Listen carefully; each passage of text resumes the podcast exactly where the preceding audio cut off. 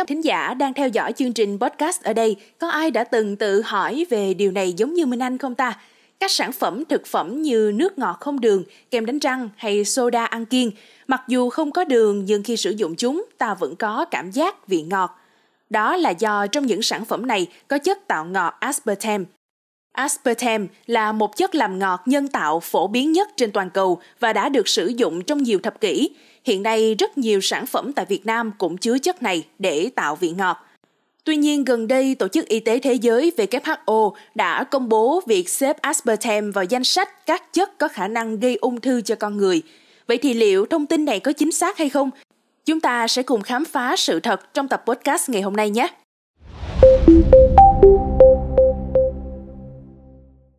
Aspartame là chất tạo ngọt nhân tạo phổ biến.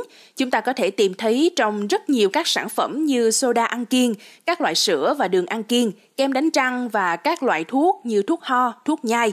Theo những tìm hiểu trên thị trường Việt Nam, hiện tại có một số lượng đáng kể sản phẩm chứa aspartame như kẹo cao su, đa dạng loại kẹo ngọt, nước ngọt và đặc biệt là các sản phẩm dành riêng cho người bị đái tháo đường như sữa, Đồng thời, không ít sản phẩm nhằm hỗ trợ giảm cân hoặc duy trì cân nặng cũng sử dụng aspartame để tạo vị ngọt.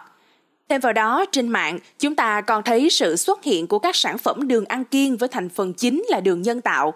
Theo quảng cáo, những viên đường này mang hương vị ngọt ngào, có lượng calo cực thấp, từ đó không gây tích tụ mỡ thừa hay tăng đường huyết sau khi sử dụng. Giá cả của những sản phẩm này thường dao động từ vài chục nghìn đồng đến vài trăm nghìn đồng, tùy thuộc vào loại sản phẩm.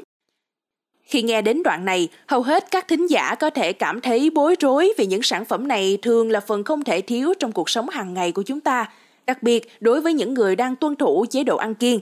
Và điều đáng lo ngại là chúng được đưa ra là có khả năng gây ung thư. Kết luận này không hẳn là không có bằng chứng.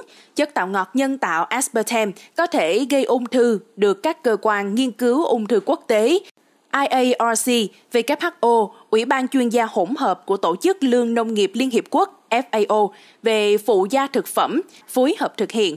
Các cơ quan này xếp aspartame vào danh sách các chất có thể gây ung thư cho người thuộc phân nhóm 2B sau khi ghi nhận một số bằng chứng cho thấy chất này liên quan đến một loại bệnh ung thư gan. Tuy nhiên, các thí nghiệm trên động vật cho thấy chưa đủ bằng chứng để khẳng định chất này là tác nhân gây ung thư. Theo tiến sĩ Phạm Hùng Vân, nguyên giảng viên khoa vi sinh trường Đại học Y Dược Thành phố Hồ Chí Minh, hiện nay nhiều người rất lo ngại việc sử dụng các loại đường thông thường sẽ đưa đến nguy cơ mắc nhiều loại bệnh, đặc biệt là đái tháo đường. Để có thể đáp ứng nhu cầu thèm ngọt của cơ thể nhưng lại không gây hại cho sức khỏe, họ thường tìm đến những sản phẩm có chứa đường hóa học, chất tạo ngọt nhân tạo aspartame. Lý do là đường hóa học này không làm tăng lượng đường trong máu, ít chứa calo, năng lượng thấp, Ngoài ra, các loại đường hóa học này lại có vị ngon và ngọt hơn so với các loại đường tự nhiên. Do vậy, đường hóa học hiện nay thường được sử dụng trong các sản phẩm ăn kiêng, kiểm soát cân nặng. Vậy dùng bao nhiêu là hợp lý để không gây ung thư? WHO cùng các tổ chức nghiên cứu khác đã đưa ra các khuyến nghị rằng việc tiêu thụ chất tạo ngọt aspartame trong phạm vi giới hạn được cho phép vẫn đảm bảo an toàn cho sức khỏe Cụ thể, giới hạn được xác định là 40mg aspartame cho mỗi kg trọng lượng cơ thể hàng ngày.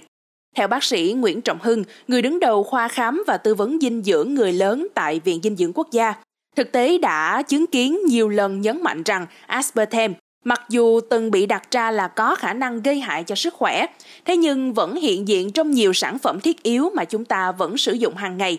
WHO cho đến thời điểm này vẫn chưa cung cấp thông tin cụ thể về mức độ tiêu thụ aspartame có thể gây ra nguy cơ ung thư. Tuy nhiên, họ đã cảnh báo rằng không nên lạm dụng, tiêu thụ quá mức hoặc sử dụng aspartame một cách tùy ý để thay thế đường thông thường. Đặc biệt, đối với những người có thói quen ăn đồ ngọt nhưng lo ngại nếu ăn đường thường có nhiều năng lượng nên có xu hướng sử dụng đường thay thế, việc lạm dụng chất tạo ngọt sử dụng trong thời gian dài gây ảnh hưởng đến sức khỏe, bác sĩ Hưng cho hay. Bác sĩ chuyên khoa 1 Trần Thị Hiếu, phụ trách khoa dinh dưỡng, tiết chế cho bệnh viện đa khoa khu vực Thủ Đức, thành phố Hồ Chí Minh cho biết, Chất tạo ngọt aspartame hay còn được gọi là đường hóa học hiện nay được ứng dụng hầu hết trong các sản phẩm ngọt để ăn kiêng, đặc biệt là những loại sản phẩm dành cho người đái tháo đường. Nguyên nhân là do đường hóa học này có chứa rất ít năng lượng, do vậy nó được cho là sẽ không làm tăng đường huyết và không gây béo phì. Bác sĩ Hiếu cho hay đường hóa học này chỉ là loại đường thay thế cho đường tự nhiên được thêm vào trong khẩu phần ăn hàng ngày và nó còn được dán nhãn là sản phẩm phụ gia thực phẩm. Việc lạm dụng hoặc tiêu thụ quá nhiều sẽ gây ảnh hưởng đến sức khỏe. Người dân cần phải phân biệt được ngưỡng đường khuyến cáo có thể gây ra ung thư và lượng đường được khuyến nghị đảm bảo cho sức khỏe. Bác sĩ Hiếu khuyến cáo hiện nay lượng đường tự nhiên như đường mía và fructose thường được sử dụng để thêm vào khẩu phần chỉ nằm trên dưới 10% nhu cầu năng lượng, tức khoảng 25 gram đường một ngày. Những thực phẩm thay thế đường, trong đó có đường hóa học, cũng nên tuân theo các khuyến cáo trên. Ví dụ lượng aspartame được cho là an toàn khi sử dụng chỉ nên dưới ngưỡng 8 đến 12 lon nước soda để tránh nguy cơ ung thư, nhưng lượng nước ngọt đảm bảo an toàn cho sức khỏe thấp hơn rất nhiều, chỉ vào khoảng nửa lon đến một lon. Nếu muốn bổ sung đường nhân tạo, cần phải có sự tư vấn của bác sĩ trước khi sử dụng. Đặc biệt, ưu tiên ăn uống lành mạnh, sử dụng đồ ngọt hạn chế, tránh đồ ăn sẵn để đảm bảo sức khỏe.